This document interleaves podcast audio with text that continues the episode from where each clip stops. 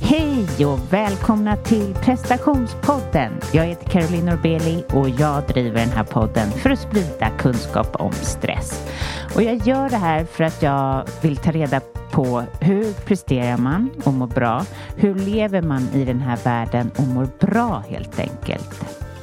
Som ni vet så är ju prestationspodden ett nyhetsbrev. Eh, om du vill ha tips från gästerna, kanske lite olika tips från mig eller eh, information kring mina resor till eh, Mallorca eller andra retreats så gå in på carolinnorbeli.com och signa upp.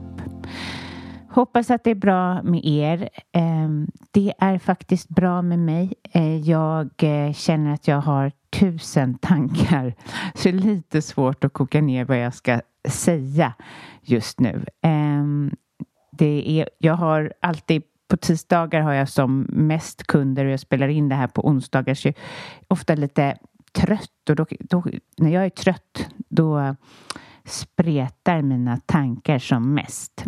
Men jag vill i alla fall börja med att säga att jag är så tacksam för all feedback jag får från er.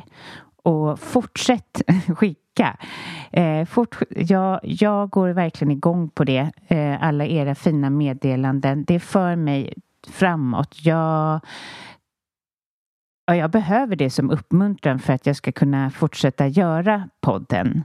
Och ni skriver så otroligt gulligt och det, det som går rakt in i hjärtat på mig och som speglar vårt samtid så otroligt mycket är att ni tackar mig för att jag är mig själv och så genuin. Och det gör ju mig jätteglad. Eh, jag vill ju helst lyckas med att vara mig själv även om det är mycket såklart som jag håller bort ifrån podden som jag inte tar med ehm, för att man inte kan ta med hela sitt familjeliv. I alla fall jag tycker inte det. Eh, respekt mot dem. Ehm, så det är mycket som inte stöts och blöts. Men så försöker jag vara mig själv eh, så mycket jag bara kan. Um, och att ni då skriver och uppskattar det, det hjälper mig otroligt mycket framöver. Men jag ser också att det är en sån otroligt konstig spegling. Eller vad är det med vår värld att folk inte är sig själva? Att det är så många influencers och kändisar som ska typ bana vägen eller vad man ska säga, eller ska de det? Nej men det är väl de som syns och hörs som då inte är sig själva eller bara helt att vi överhuvudtaget har svårt som människor att vara oss själva.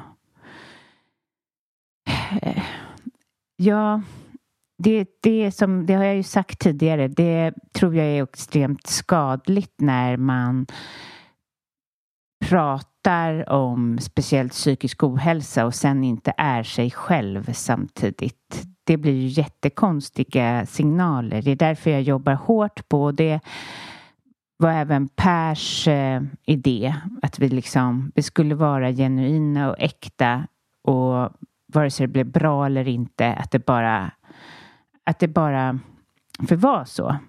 Det är ju beklämmande att vi har en sån här värld där vi inte riktigt vågar vara oss själva då. Och på något sätt ska jag säga att det är ju ganska tryggt att vara sig själv när man sitter bakom jag är nog alltid mig själv, eller inte alltid, men jag är nog ofta mig själv. Men när jag sitter bakom, liksom, det är ju ingen som ser mig när jag pratar. Och jag tänker också alltid att jag, att jag inte känner dem som jag pratar till. För, eh, ja men ni vet, om det skulle vara något någon man kände från sin barndom eller så kan det ju ofta bli lite svårare hur man ska förhålla sig till det. Men det jobbar jag starkt på och jag har mer att ge där i mina intervjuer, speciellt kanske när det är någon väldigt känd person eller när det är någon man kan ju ofta vara svårt. Det pratar jag med mina kunder ofta om. Varför ställer vi om oss? Alltså vi har typ lärt oss att ställa om oss i vårt förhållande till män. Eller alla har väl inte det. Men att eh, vi har svårare att, eller vi, ja men ska jag säga ja kanske? Ja, men ibland kan det vara svårare och det är någonting jag jobbar på för att man på något sätt tar en plats som eh, eller är det att man inte pratar samma språk kanske? Ja, men det är flera olika. Men att våga stå i sig själv, det pratar jag ju väldigt mycket om. Att våga, vad du än är, hur obekvämt det är, att våga stå i sig själv, i att vara sig själv. Där jag kan tycka att det är supersvårt, det är på sådana här ytliga ställen där alla ser perfekta ut och har en uttänkt stil och Eh, så. Då känner jag mig lite som en uteliggare. Jag vet inte hur de känner sig, men att jag känner mig Oj, att jag kan ha glömt borsta håret ungefär. Och där står de. De har helt perfekta outfits. Då kan jag också tappa mig själv lite grann. Eller i alla fall inte på plats, men efteråt känna mig ur fas. Ehm, men det här jobbar jag på hela tiden. Jag jobbar på att aldrig lämna mig själv. Och det kan vara supersvårt i vissa relationer. Det kan vara nära relationer där vi inte vågar vara oss själva för att det har varit så när vi var små att det visade sig att det var inte gynnsamt att vara sig själv. Och i de relationerna är det ännu viktigare att våga vara sig själv, att gå emot de känslorna.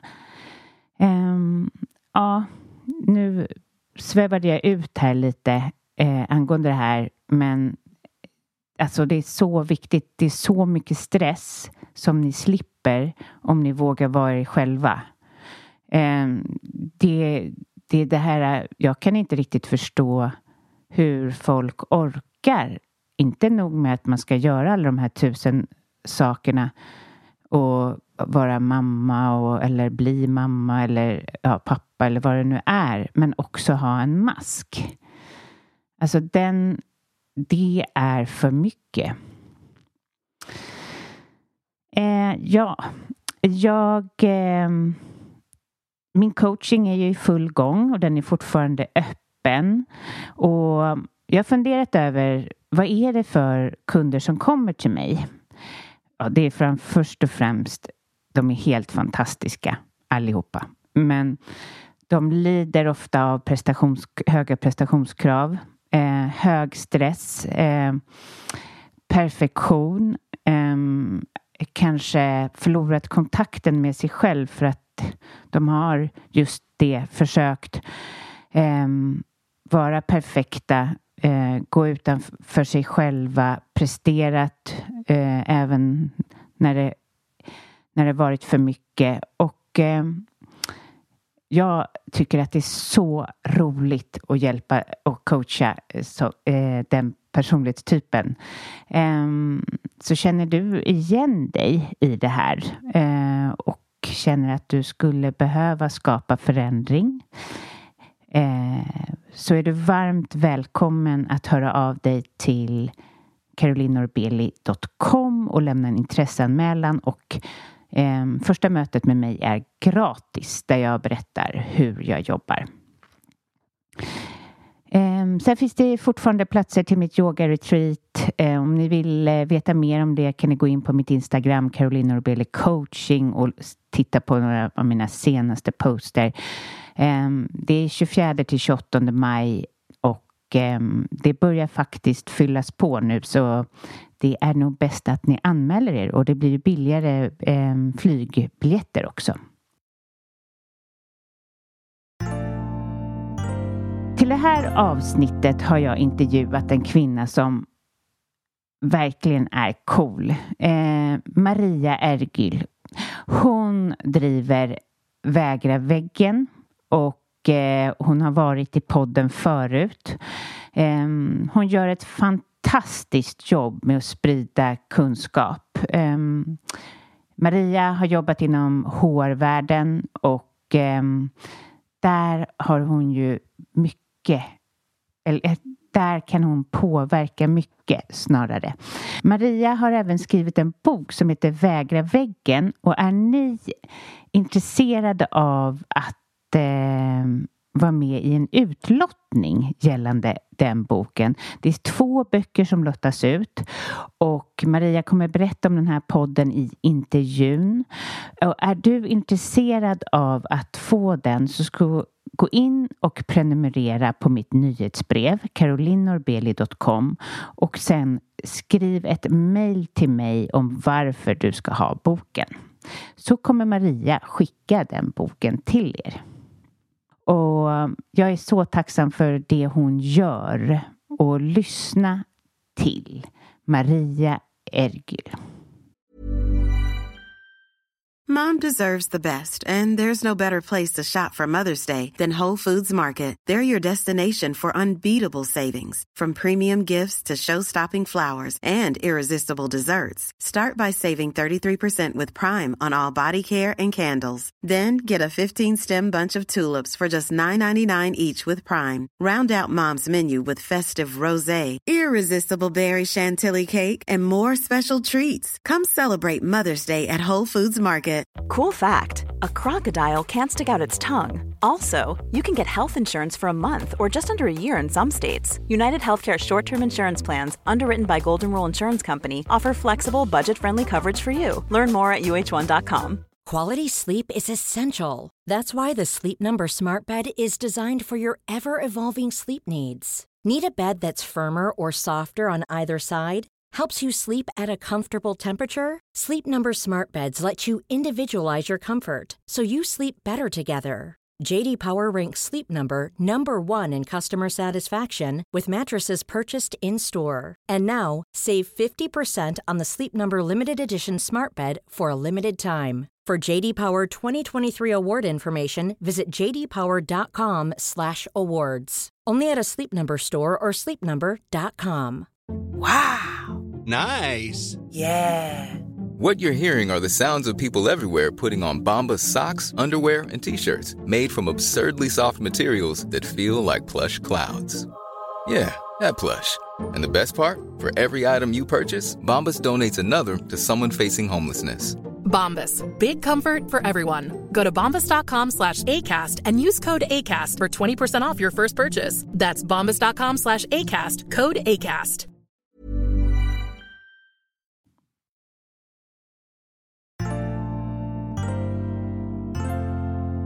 Hej och välkommen till prestationspodden Maria. Hej Caroline, tack så mycket för att jag får vara här idag. Det ska bli jättekul att se dig igen. Ja, och du är en av bara några få som har fått komma tillbaka till podden. Oho, och Så- folk... det är väl härligt? Ja. Jag minns faktiskt första gången jag träffade, träffade dig eh, och det, det var liksom i början av min resa. Eh, och så nu sitter vi här, det måste vara tre år senare, kan det vara Ja. det? Ja, det kan vara fyra också. Mm. Kanske ja. fyra till och med. Ja. Eh, men berätta för lyssnarna som inte har lyssnat så länge och, in- och har missat dig.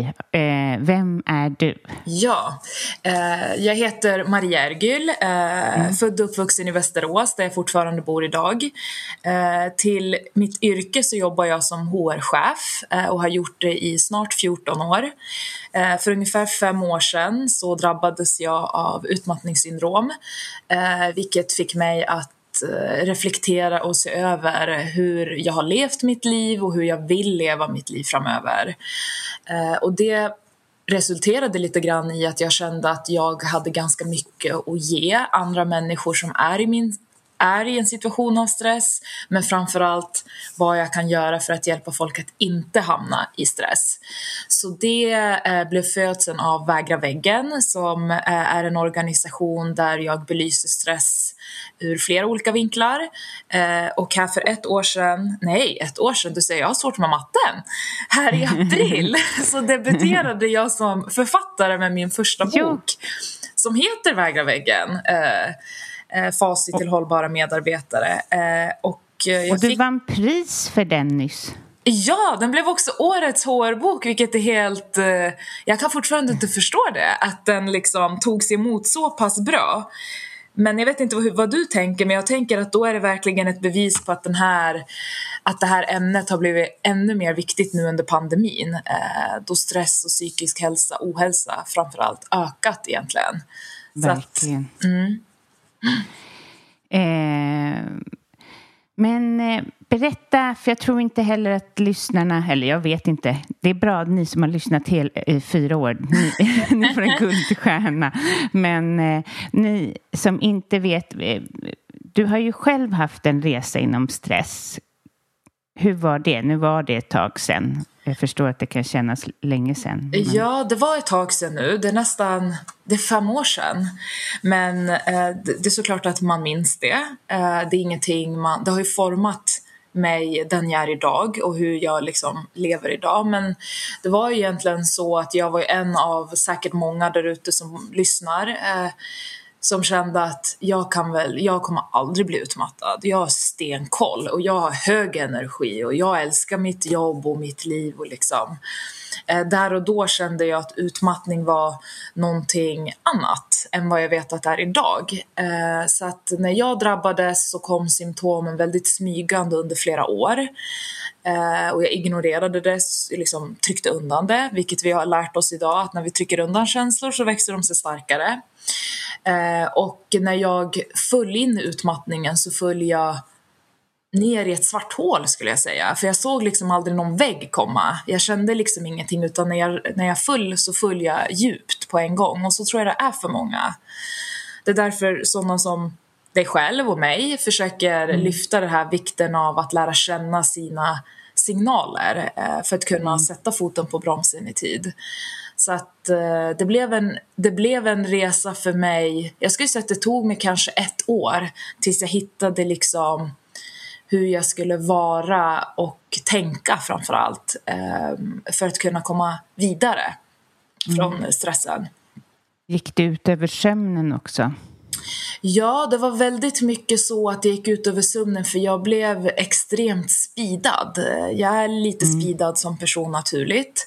Mm. Eh, när jag blev stress... Det är jag också. när jag blev stressad ja. blev jag inte låg, jag blev överenergisk. Då tänkte mm. folk bara herregud vad mycket energi hon har. Det var ingen som liksom mm. förstod att det också kunde vara stress. Så att sömnen Nej. Eh, var rubbad länge. Det tog lång tid innan jag fick koll på sömnen. Det är så läskigt. Eh, hur kan du ha det idag då, tänker jag? Alltså, för jag kan själv leva i sviterna av att om man får lite för mycket så går man upp i varv, precis som du säger. Så min kropp vill inte landa när jag går och lägger mig. Eller så. Mm. Så jag måste verkligen hela tiden tänka på, har jag för mycket, har jag för lite? Eller inte för lite, inga problem för mig, men har jag för mycket? Är det lite så för dig också då? Ja, eh, det viktigaste för mig är jag, jag har väldigt mycket alla mina känslor utanpå kroppen och jag har väldigt ja. mycket temperament kan man säga. Och folk tror att temperament handlar om att man, man blir arg fort utan för mig handlar temperament om att jag känner mycket. Mm. Eh, jag blir passionerad för saker så att jag försöker liksom inte titta på saker som jag vet kommer trigga mig. Eh, som är så frågor som jag brinner för. Liksom, ah, varför gör de så här mot barn i Indien eller du vet den typen av mm. saker. Så jag försöker inte utsätta mig för den typen av stimuli innan jag ska lägga mig. Och sen mm. försöker jag lägga mig kanske innan jag börjar bli supertrött. Det har jag sett har blivit min, eh, min min taktik lite grann. Om jag är mm. för trött när jag går och lägger mig, då har jag svårare att sova än om jag börjar lite när jag fortfarande är lite pigg. Så jag brukar lägga mig strax innan tio. Vilket jag är inte är trött strax innan tio. Jag vill lägga mig tolv gärna. Men det går ah, inte. Okay. Mm. Mm. Mm, bra. Bra knep. Men hur kom det sig att du startade Vägra väggen? Vad var, vad var det som fick dig till det? Eh, nej men som jag nämnde inledningsvis så jobbar jag som HR eh, och har gjort det i många, många år och någonstans där så såg jag det lite som mitt jobb att jag skulle se till så att folk inte går in i väggen så att vi kan säkerställa en bra arbetsmiljö. Mm. Eh, och jag kände att jag hade tekniker för att hjälpa andra men uppenbarligen inte mig själv då och så brukar det alltid vara skomakarens barn. Och, ja, jag, och jag kände att jag hade väldigt mycket att dela med mig av. Både det jag har tagit med mig själv men också liksom kunskap jag har. Eh, och det, eh, det var egentligen det som ledde till att jag startade Vägra väggen kombination med att jag gillar att skriva. Så att det började inte med någon jättetanke att jag ska bli någon form av influencer i sociala medier utan mer att jag behöver ha någonstans att skriva av mig. Eh, och då valde jag en plattform. Eh, så min första ambition var ju också då att, ja men vänta jag kanske kan bidra till forskningen. Eh, och det första året, jag tror jag berättade för dig när vi träffades först. Att jag mm. träffade massa företag och frågade om de ville donera pengar som jag i sin tur sen skulle donera till Hjärnfonden till exempel eller Suicide Zero som jobbar med den här typen av frågor. Men det var inget stort intresse från Nej. så jag kände, nej men det ska jag inte göra, det är inte där jag kan göra skillnad då. Uh, så att, mm. Ja.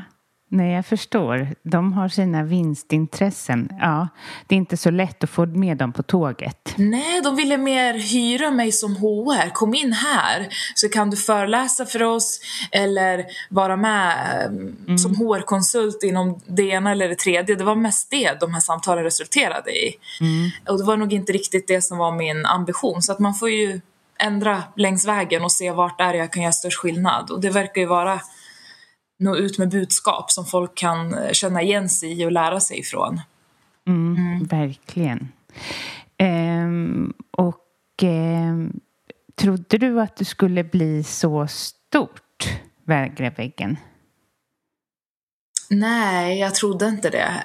Um, jag trodde också inte, om jag ska vara helt ärlig här, att jag skulle kunna uh, upprätthålla mitt eget intresse för området så länge. Jag är en person som blir uttråkad ganska fort. Jag behöver ha nya, nya saker att göra. Eh, jag trodde faktiskt inte själv att jag kunde hålla mig intresserad av ämnet så länge.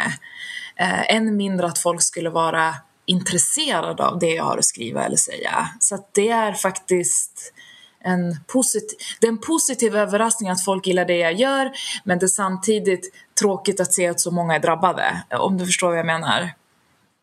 Ja, men verkligen. Verkligen. Vad är liksom ditt huvudspår med Vägra väggen nu?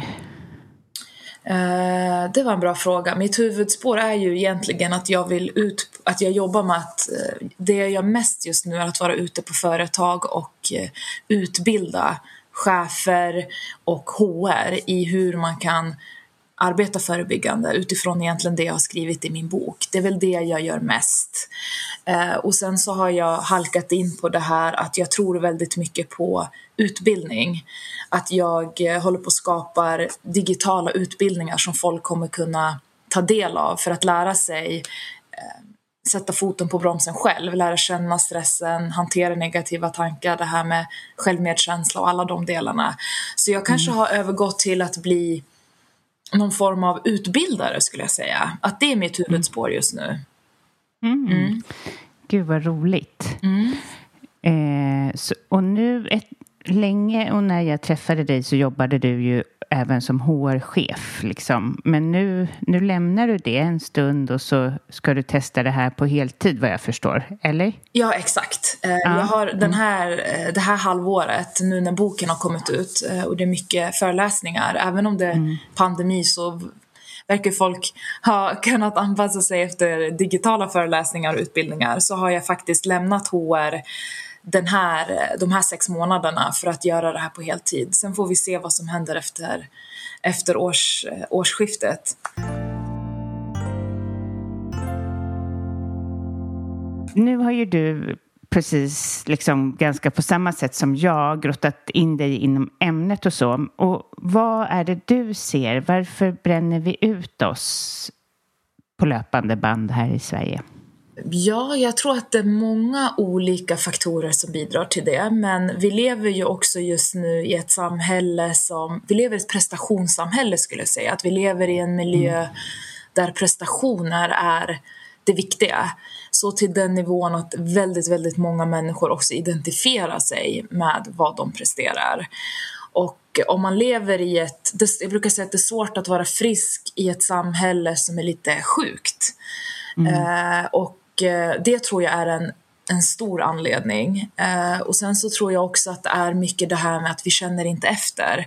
vi bara öser på. Man känner ju liksom, ja men nu är jag lite trött, men ja ja, det här klarar jag också av. Att vi någonstans minimerar riskerna med vårt eget beteende och mm. liksom går, eh, går all in i situationer. Och det tror jag leder till att man någonstans, det som jag brukar säga när man har om man har idrottat så vet säkert många, ibland kan man vricka foten lite lätt eller armen lite, lite lätt. Man känner ingenting för att blodet pumpar, man är varm. Men dagen efter eller bara en halvtimme efter så känner man, gud jag har jätteont i foten. För att den typen av smäll kommer direkt. Men det här med stress är någonting man kan bygga på i många, många år och det kan gå veckor när man känner sig pigg. Vilket gör att man bara fortsätter, fortsätter, fortsätter ända tills det är för sent. Eh, det tror jag är eh, eh, huvudanledningen. Och jag tänker också liksom att stress, i och med att det är så många som drabbas, så kan vi ju idag alla konstatera att det är ett samhällsproblem. Det är en, det är en utmaning som behöver lösas på en lite högre nivå. Men jag är också av den åsikten att om jag är på en, arbets, alltså, eller en arbetsplats, jag själv, vad kan jag göra för mig själv? Så att man inte någonstans, att man går lite från att vara victim till creator. Att även om samhället är skit, till exempel, om vi använder så grova begrepp, vad kan jag göra för att hjälpa mig själv? Och det är där jag ser att jag försöker utbilda på vägra väggen. För jag menar, det vet du ju själv Caroline, i en ideal värld så skulle det vara alla chefers kall att arbeta förebyggande med stress och arbe god arbetsmiljö. Det skulle vara alla arbetsgivares kall att göra detsamma. Men ibland är det inte så. Ska jag då sitta där och vänta på att min chef ska skapa mig en bra arbetsmiljö? Vad kan jag göra för mig själv? Vad är en sak? Vad, vad kan jag göra en procent bättre varje dag för mig själv? Eh, så mm. tänker jag. Eh, mm. Så att jag någonstans tar över kontrollen till mig själv, även om saker händer utanför en. Precis. Eh, det pratar jag också en hel del om med mina kunder faktiskt. Just det där att man kan skapa sina förutsättningar själv genom, som du vet, och gränssättning och annat som man kanske inte hade innan när man bara gled med och var en ja-sägare och, och ville bara se till att alla hade bra. Eh, liksom, kan man vända på det och skapa ett forum där man själv kan prestera ja, ja, men det är ju så. Det är ju så. Det är vi som också är uppfostrade på ett visst sätt att behaga andra, att finnas till. Att, uh, det finns ju generationer som kommer med en lite tuffare inställning och har en annan. Eh, och det är ju väldigt spännande tycker jag. Ja, man brukar ju säga att när vi växer upp, när vi är små, favoritordet är nej. Vårt favoritord är nej. Mm. Nej, jag vill mm. inte. Nej, jag vill inte. Och nu när vi har blivit vuxna så har nej kopplats till att man inte ställer upp för andra, man är självisk, man tänker bara på sig själv, man är ingen bra medarbetare eller team, team, teammedlem. Så har nej helt plötsligt blivit bland det värsta vi kan säga. Om man bara liksom eh, tunar in till sitt treåriga jag och tänker på eh, det brukar jag göra väldigt, väldigt ofta. För att det är bara en mm. sån enkel sak som att ta hand om sig själv är idag själviskt. Men om vi vänder på det, är det inte själviskt av andra att förvänta sig att jag ska ge avkall på mig själv för att finnas där för dig? Vi har någonstans mm. vänt på alla de här hälso, hälsosamma vanorna till att skambelägga dem någonstans. Och då blir det ju så att det blir upp till att jag måste vara liksom, verkligen våga stå upp för mig själv för att klara mig i dagens samhälle. Men om mm. alla tänker lite på, accepterar jag andras gränser? Om man börjar där, Kanske inte alltid då, om man verkligen är ärlig. Hur ska jag då förvänta mig att andra ska... Så att det blir liksom eh, eh, omöjligt någonstans om alla har den här förväntan på varandra. Att vi någonstans sätter krokben för varandra. För alla vill ju samma saker, må bra. Men tycker inte du att föregående generation, de har inte uppmuntrat till att man ska alltså eh, anklaga inte dem, utan de har ju haft sin resa. Men de många av dem är ju lite så här, nej men nu ska du ju gå till ditt jobb. Eh, så här, hoppas att du Nej, men eh, hoppas du inte är förkyld imorgon, för då, vad händer då? Alltså man har ju fått höra sådana saker och gå du och spela tennis, det gör inget att du har, du har bara lite feber. Ja, men den här, de ville finnas till, för dem, för, för de är auktoritet och att vara duktig någonting annat än för, för vad det är för oss, även om vi lever kvar med, med deras tankar lite grann. Ja, jag håller med dig helt och hållet. Att mm. Om vi tänker våra föräldrar och den generationen. Eh, mm. Eh, de, de, var lite så att man ska vara tacksam för att man har ett jobb. Och det är inte ja, så ja, att ja. dagens generation är otacksamma för att ha ett jobb. Men idag ligger fokus mycket mer på vad vill jag göra av mitt liv? Eh, vem är mitt autentiska jag? Att man, man reflekterar mycket mer än att gå till jobbet, komma hem och liksom skapa försörjning för sin familj. Det kanske inte är huvudfokuset för alla. Och förr, förr i tiden, eller på den tiden, fanns heller inte den här stora bubblan där alla lever på internet. Nej. Den bubblan fanns inte och den tror jag är väldigt, jag menar förut när jag växte upp så jämförde jag mig med, eller alla jämför ju sig, men när jag var liten så jämförde jag mig med mina kompisar, Josefin eh, och så vidare. Mm. Men idag så kan jag ju någonstans om jag läser på tillräckligt mycket så kan jag nästan vara en del av en Hollywoodkändis vardag för att jag kan se exakt vad den personen gör och klär sig och hur. Och jag tror att för barn så är det här svårt. Man har svårt att urskilja liksom vad är verklighet och vad är liksom inte verklighet. Det tror jag mm. skapar eh, jättestor stress. Om man tänker eh, när vi gick i, det man lär sig i skolan, det är multiplikation, vi lär oss vilka huvudstäder som finns och det är fantastiskt. Men vi lär oss inte liksom hur vi ska sätta gränser, vad, vad är stress, hur tar vi hand om oss själva, hur, du vet de här sakerna som har kommit att bli den stora delen av vårt samhälle och välmående, de finns mm. inte med. Så vi hänger liksom inte med i, i utbildningsutvecklingen utifrån hur samhället utvecklas. Vi är kvar i den gamla utbildningsläran men samhället ser inte ut som det gjorde förut. Jag menar, eh, ta bara den här gängkriminaliteten. Jag menar på mm. min tid, jag är bara, eller bara, jag är 38 år. Jag kan inte minnas att för något i världen att jag någonsin var rädd när jag gick hemifrån. Men idag är jag lite så här, okej okay, det där är tre killar nu som kommer upp här. Jag kanske ska ta den här vägen. Mm jag tror sånt påverkar också det här med stress och allt sånt där. Ja, att vi inte är fria mm. eh, på samma sätt. Vi kan inte låta våra barn vara fria heller på samma sätt. Och det är ju det, och det tynger ju en som förälder att det är inte lika naturligt att tänka sig men du får cykla till tennisen. Jag kom tillbaka sen. Alltså att man kan hitta en oro i det liksom också. Mm.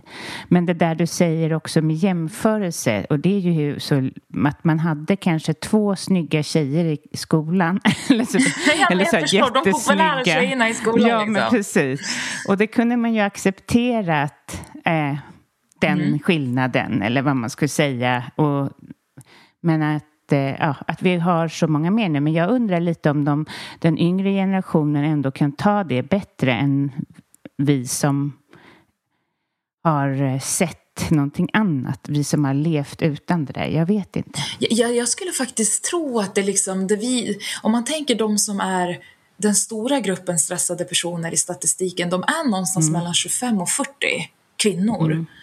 Mm. Eh, och det är ju de som kanske har den här, har sett någonting annat som du säger. Mm. Eh, och eh, man jämför liksom hur ser hemmen ut, hur tar man hand om barnen, vilka aktiviteter gör man med barnen, man ska prestera på jobbet, det är det tredje med det fjärde. Så jag tror att den gruppen som du säger som har varit med i båda världar, om man ska kalla det för olika världar. Mm. Vi växte upp utan mm. internet, men nu lever vi med internet. De som kommer nu, mm. dina barn till exempel, de vet ingenting annat än internet. De kommer ju snart Nej. inte veta hur sedlar ser ut för de växer upp i en digital värld. Eh, så att mm. Eh, absolut, jag tror att det är vi som har varit mm. båda som har det jobbigast. Det är jobbigt, mm. ja. Ready to pop the question? The jewelers at BlueNile.com have got sparkle down to a science with beautiful lab-grown diamonds worthy of your most brilliant moments. Their lab grown diamonds are independently graded and guaranteed identical to natural diamonds, and they're ready to ship to your door. Go to Bluenile.com and use promo code LISTEN to get $50 off your purchase of $500 or more. That's code LISTEN at Bluenile.com for $50 off. Bluenile.com code LISTEN. Hold up. What was that? Boring. No flavor. That was as bad as those leftovers you ate all week. Kiki Palmer here, and it's time to say hello to something fresh and guilt-free. Hello Fresh. Jazz up dinner with pecan-crusted chicken or garlic butter shrimp scampi. Now that's music to my mouth. Hello Fresh. Let's get this dinner party started. Discover all the delicious possibilities at hellofresh.com. One size fits all seems like a good idea for clothes until you try them on. Same goes for healthcare. That's why United Healthcare offers flexible, budget friendly coverage for medical, vision, dental, and more. Learn more at uh1.com.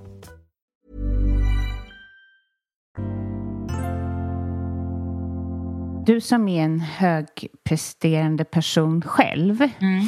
hur arbetar du med, med dina prestationskrav? Har du några bra tips? Uh, ja, jag brukar säga prioritera som en president, höll jag på att säga. Nej, men det finns en modell uh, som jag uh, har med i min bok, men som jag också rekommenderar till alla som jag träffar. Det mm. är att liksom det finns alltid mer att göra än vad det finns tid att göra det på. Och om man varje dag vaknar och har det så, så tror jag att det snarare handlar om prioriteringar än att vi har så fruktansvärt mycket att göra. För allting vi har att göra är inte viktigt och brådskande här just nu. Så det som är viktigt eh, har varit för mig, det är att lära mig se vad är viktigt och brådskande idag. Jag gör en prioritering varje dag och då, om jag ska ta det verkligen strukturerat nu då, då vaknar jag och liksom det första jag gör är att jag skriver rakt upp och ner i en lista. Vad är det jag tycker att jag ska göra under dagen? Vad är min to-do-lista? Och sen så går jag ur mig själv lite och sen tänker jag, ja men om det här vore Josefin, min en av mina bästa vänner. Skulle jag tycka att det är rimligt att Josefin ska göra allt det här? Nej, Definitivt inte. Och det tar lång tid tills man kommer in i att kunna prata med sig själv som två olika personer. Mm. Eh, okej, okay, vad tycker du att just vi ska ta bort rakt upp och ner? Ja, men de här grejerna. Så deletar jag något och då har jag kvar en liksom lista. Okej, okay, den här listan, vad ska jag göra av den? Då stoppar jag in den i den här Eh, Eh, det finns en man som heter Stephen Covey, modell för effektivitet. Han har fyra boxar som är liksom viktigt, brådskande, viktigt, inte brådskande, brådskande, inte viktigt, inte brådskande liksom och delar in dem. Och det som hamnar i den rutan, viktigt, brådskande, det gäller inte bara jobbet, alltså hela livet. De sakerna gör jag idag. Det som är viktigt men inte brådskande, de planerar jag för. När ska jag göra dem? Vissa saker som varken är viktiga eller brådskande, de bara struntar jag i. Och tänker varför har jag ens skrivit upp de här? Och då vet jag att när jag då presterar så har jag utvärderat att det är de sakerna som också kommer göra störst skillnad den dagen. Eller den stunden, den tiden. Då vet mm. jag att jag liksom, ja ah, men, eh, jag, jag är i fas. Och skulle det vara så att man är en person som känner att man aldrig är good enough på jobbet. Mm. Fråga din chef. Sätt dig ner med din chef och fråga. När har jag gjort en fullgod prestation? Du kommer kunna mm. få ett svar. Ja, men eh, om chefen kan göra sitt jobb. Eh, det här och det här och det här är vad jag förväntar mig av dig. Då måste mm. man någonstans också prata med sig själv. Okej, okay, han tycker att jag ska göra X, Y, Z. När jag har gjort det, då har jag mött förväntningarna. Om jag fortfarande då inte tycker att jag är good enough, ja men då vet man att du behöver ha andra saker du behöver jobba med. Mm. Så det är lite så här jag tänker. Ja, det är jättebra. Jag använder mig också av det, eh, men jag, på ett annat sätt. Jag skriver av mig sådär, men sen så lyfter jag ut de fem viktigaste och så ser jag till att få dem gjort. Mm. Och sen får det andra kanske vara. Mm. Och jag dessutom är inte lika hård mot mig själv att jag måste svara på allt. Alltså idag. Utan förut så kunde jag ju svara, alltså att man hade den känslan, man skulle svara som en eh, som en pingismatch lite grann på Maskin direkt liksom. Innan du ja, fått sms, bara, nu kommer ja. svaret liksom. Bara, nu har jag fått mm. anmälningar till mitt yoga-retreat, jag måste svara idag. Alltså så, alltså, den känslan har jag lagt till att nej, det kan ta en vecka. Och de som vill med, de kommer ju komma med. Men att man går ofta med den här känslan när man lever i stress att allt måste göras nu, nu, nu, nu, nu, nu, nu, nu, nu. Ah, vad händer annars? Precis, och det är mm. liksom, och det där är någonting du säkert har lärt dig, att sätta de här gränserna ja. mot dig själv och andra, mm. att jag svarar inte på en gång. Eh, och det, det, det, när man är uppe i stressen och inte har kommit igång med gränssättning så tror man att ah, om jag inte svarar på en gång så kommer de tro att jag inte hinner med mitt jobb, mm. att jag inte klarar av, mm. att jag är en dålig vän. Vet, då är man ju mer där. Så att mm. det är jättebra att du berättar, precis. då får folk hopp om att du ser, man kan vara där liksom. Ja men precis, mm. och eh, ja, jag uppmuntrar mina... Alltså, det blir också ett osunt liv. Vi lär varandra att det ska gå så där fort. Så man kan... Jag tycker det är skönt. Du och jag har ju haft lite svårt att få ihop den här till exempel. Jag ser inte det som någonting dumt. Alltså, jag ser det som någonting lite, ja, vadå? Vi är människor. Jag är medveten om att du har jättemycket på din agenda och, och jag har mycket på min. Alltså att att det är ett sunt eh, beteende i en ganska jobbig värld eller vad man ska ja, säga. Ja, jag håller med. Mm. Helt och hållet. Mm. Att, eh, om, jag vet inte hur du är, men jag har nästan inga relationer som jag inte har gränser i idag. Mm. Eh, där det finns mm. någon form av gräns som jag liksom mm. känner att, ja men, eh, förut kunde det vara en jättestor grej för mig att säga, nej men eh, jag behövde hitta en anledning till varför jag inte ville ses. Om det var så att jag ändå var ledig. Idag är det mer mm. att, nej men idag eh, vill jag inte ses. Jag ska titta på Netflix till exempel. Eller jag ska bara mm. vara hemma. Jag ger inte ens en anledning alltid. Eh, och det funkar ju jättebra. Ja, Men innan så tänkte mm. jag, my god, vad ska jag hitta på att jag ska göra så att jag inte kan ses idag? Ja, precis. Man har en lista av så här. Men du vet, det är ju så lätt när man har barn. Men jag, jag, jag, jag gör som du. Jag säger ju sanningen. Jag lever ju lite som jag lär. Mm. Men för, eller liksom, annars är det ju super att ha barn. För de kan ju alltid vara sjuka eller någonting annat. Så. Ja, men ja. precis. Men man lär sig. Man kommer dit till slut att man... Eh, att nej, det räcker med nej. Jag, jag kan inte, ja. nej, jag vill inte. Och den energin man får av att säga det nejet och att vara ärlig och autentisk med sig själv, är, den ger ju också inte bara att du stannade hemma den dagen utan att man, man, har, varit, man har stått upp för sig själv. Eh, det är liksom, bara... man, precis som du säger, man har stått upp för sig själv. Eh, för att annars mm. är vi mm. duktiga på att sabotera för oss själv. Säga ja när vi vill säga nej, ändra våra åsikter för att andra ska inte bli obekväma. Så att det är en mm. del av att läka och ta sig, ta sig, till, en, ehm, ta sig till en bättre, bättre ja. plats. Ja. Ehm, så att absolut. Vad ser du är de största problemen på alltså, företagen som du då besöker? Alltså, jag ser ju alltid andra sidan. Människor som kommer därifrån. Det kan vara chefer, det kan vara medarbetare, det kan vara ja, alla möjliga roller. Men jag vet ju inte riktigt strukturerna. Varför är det så att eh, människor bränner ut sig? Uh, ja, jag tror att det beror på flera olika anledningar men en stor grej är, och varför egentligen jag skrev den här boken, det är att jag tror mm. att man inte vet hur man ska göra. Man vet mm. att man har en utmaning med stress, att arbetsbelastningen är för hög. Eh, men man vet inte alla gånger, vad kan jag göra då? Hur vet jag att en person visar tecken på stress?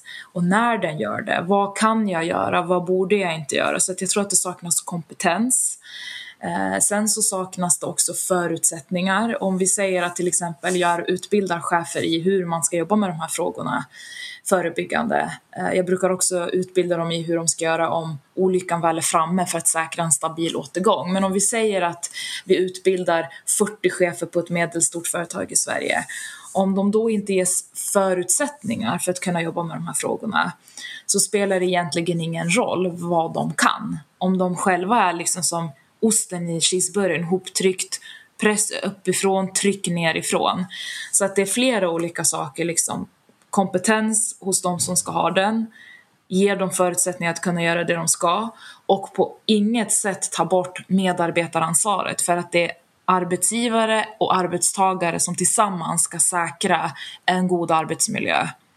Eh, och, och, och liksom någonstans så väver jag ofta in, och det finns ett stort intresse för företag att hyra in mig, eller vad, vad, man ska kalla det för, att föreläsa kring det här med självledarskap med fokus på den här typen av frågor.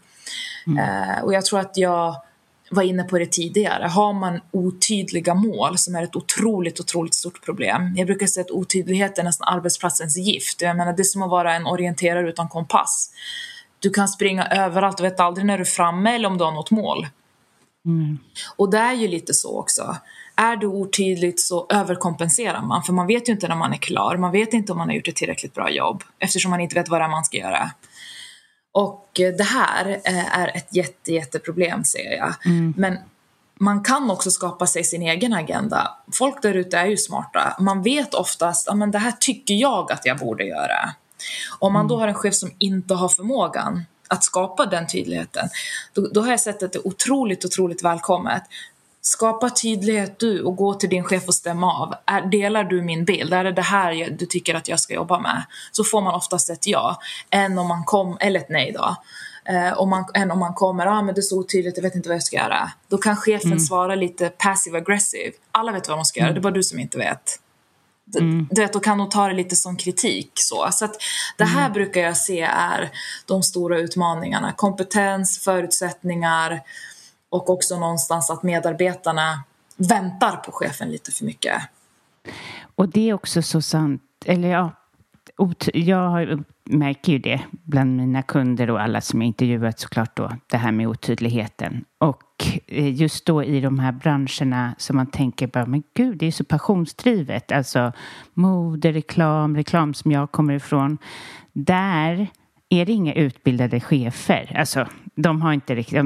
Eh, och då får man ju inte alltid eh, rätta förutsättningarna. Man kanske inte ens får på papper vad man ska göra, liksom en arbetsbeskrivning eller så. Och eh, det är inte heller, det är typ som att det ligger som en konstig våt filt att man inte ska komma och fråga om den här arbetsbeskrivningen eller vad som gäller i det här projektet, utan man ska lösa allt själv. Så där har du att göra i den där branschen. Jag, jag har faktiskt varit i mediebranschen. Jag har varit inhyrd ja. både som föreläsare eh, och HR-chef faktiskt. På olika mm. typer av företag som Vissa anses startup, vissa anses liksom mm. ha hela sin marknadsföring i influencervärlden. Mm. Och det är precis som du säger, eh, att man kanske inte kommer från en akademisk bakgrund alltid, de som jobbar där, cheferna. Mm. Eh, men även de som kommer från en akademisk bakgrund har svårigheter med de här frågorna. För att man, ja. man, man lär sig inte de här eh, frågorna när man pluggar till civilingenjör eller jurist eller någonting liknande. Så att jag tror att det fortfarande är samma sak. Och det här med arbetsbeskrivning, det vet jag att många tycker är stenålders. Eh, mm. Det kanske är lite stenålders, men jag tycker att man behöver inte skriva en hel befattningsbeskrivning. Men gör det tydligt, vad är det du Är det tio blåa ballonger som ska skapas eller en röd? Sen hur den här personen skapar det, det blir upp till den personens sätt att någonstans föra sig framåt mot sitt mål. Det vi har mm. idag det är att vi varken vet om det ska vara ballonger eller kuddfodral. Det är någonstans mm. det som blir huvudproblemet. Man vet inte ens vad man ska göra medans chefen tycker att det är jättetydligt visionen. Så att eh, mm. det, det, det, är här jag, jag, tycker att det är ett jätteproblem att vi har personer, vi betalar lön till dem, men vi vet mm. inte egentligen vad vi vill ha ut av dem. Nej. Nej. Nej. Nej. Nej. Och det, de måste ju också förstå vad mycket vad som tappas. Det tappas ju mycket energi, kunskap, eh, allt möjligt i det och människor. Alltså, men till företagen då skulle man bara vilja säga och alla chefer som har den eh, möjligheten att skapa den typen av förändring, liksom våga vara tydlig. Men ja, kanske är det också att det brister i att de inte vet. Det är själva. tyvärr så är det många gånger. De vet, ja. själva, de vet själva kanske inte vad som den, den chefen som sitter över vet heller inte, de har inte brytt ner allting liksom. Det finns ju liksom Nej. ett företagsmål. Vad är mitt varför i det målet? Vad är medarbetarens varför? Liksom, man måste system... Om man la lite tid på det här ja, då skulle ju det liksom motivationen öka, alla vet vad de bidrar med. Eh, jag har varit på vissa ställen där jag brukar presentera den här modellen som heter KASAM, känslan av samhörighet. Mm. Och eh, den låter ju mjuk i grunden sådär och då är det många mm. som liksom inte, äh men du vet det är en tuff bransch säger de, speciellt om man är på IT. Ja men mm. känsla av sammanhang är ju egentligen, KASAM handlar om att ditt jobb ska vara begripligt, hanterbart och du ska förstå vilket syfte det, det bidrar till.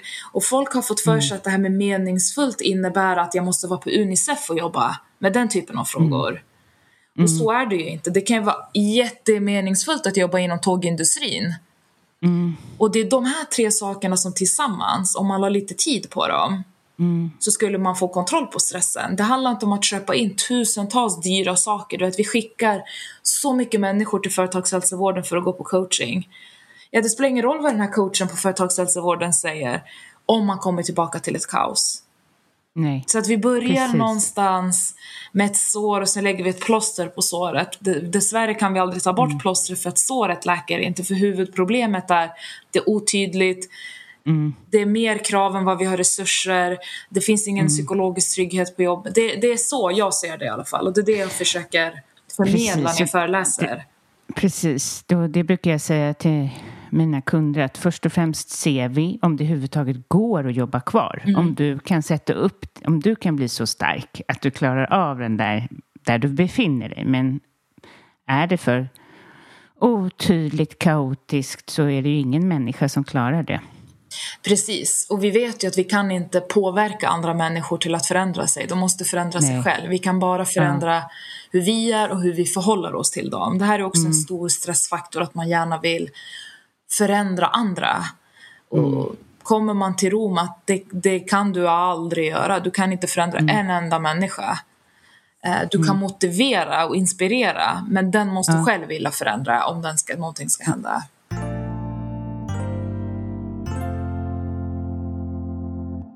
Om man har mattat ut sig, vilka är dina främsta tips? Eh, ja, eh, jag skulle nog säga att till att börja med så är det väldigt viktigt att förstå varför man har mattat ut sig. Vad var det för beteenden, tankar och så vidare som ledde till en utmattning? Så att man kan identifiera det, så att man inte, hur ska man säga, gå tillbaka till det tidigare. Det är alltid vet, bra att veta varför. Så det brukar jag rekommendera det första.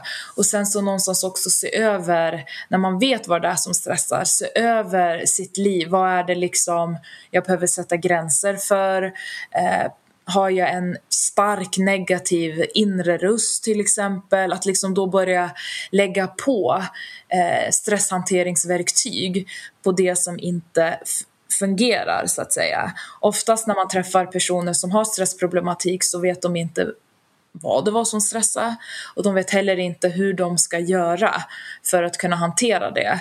Och sen så den stora delen är ju att lära sig sina nedvarvare och uppvarvare. Egentligen lära känna sig själv med sina nya förutsättningar. Eh, det skulle jag nog säga är, och det är inte säkert att man alltid kan göra det här själv. Man kanske mm. behöver träffa någon för att få vägledning i de här olika frågorna.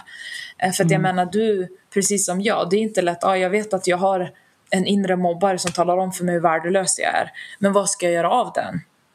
Mm. Eller jag har mm. extremt mycket negativa tankar. Vad ska jag göra av dem? Mm. Jag vet inte ens vad mina gränser är. Hur ska jag identifiera dem? Så att jag tror att det är... Man ska inte underskatta vikten av hjälp.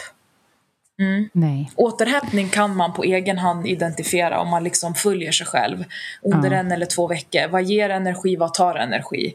Och liksom mm. tracka sig själv så. Göra samma sak med att lära känna sin stress. Följa sig själv två veckor. I vilka situationer kände jag stress? Vad ledde det till för tankar? Vad fick ta väckte tankarna för känslor? Och vad ledde känslorna till för typ av beteende? Och det i slutändan blir ju resultatet av ditt liv.